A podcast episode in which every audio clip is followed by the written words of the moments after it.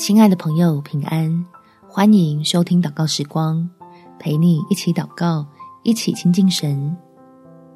练习数算恩典，有数不完的好处。在诗篇第一百三十六篇第一节，你们要称谢耶和华，因他本为善，他的慈爱永远长存。凡事谢恩，能使坏事过去，幸福被延续。相信神在凡事上都有美意，我们就能笑着期待黑暗中有朝阳升起。我们一起来祷告：天父，求你加添智慧给孩子明白，你是能使万事互相效力的神。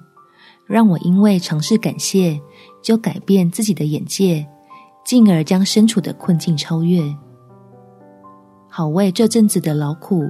与经历过的艰难，做出蒙福的总结，以向施恩帮助我的耶和华称谢，来看见美好的应许正在实现，叫我拥有那夺不走的喜乐，处变不惊的平安，越挫越勇的力量，以及能蒙你所用的谦卑，让自己开始懂得用感恩，感受从天上而来的丰盛。感谢天父。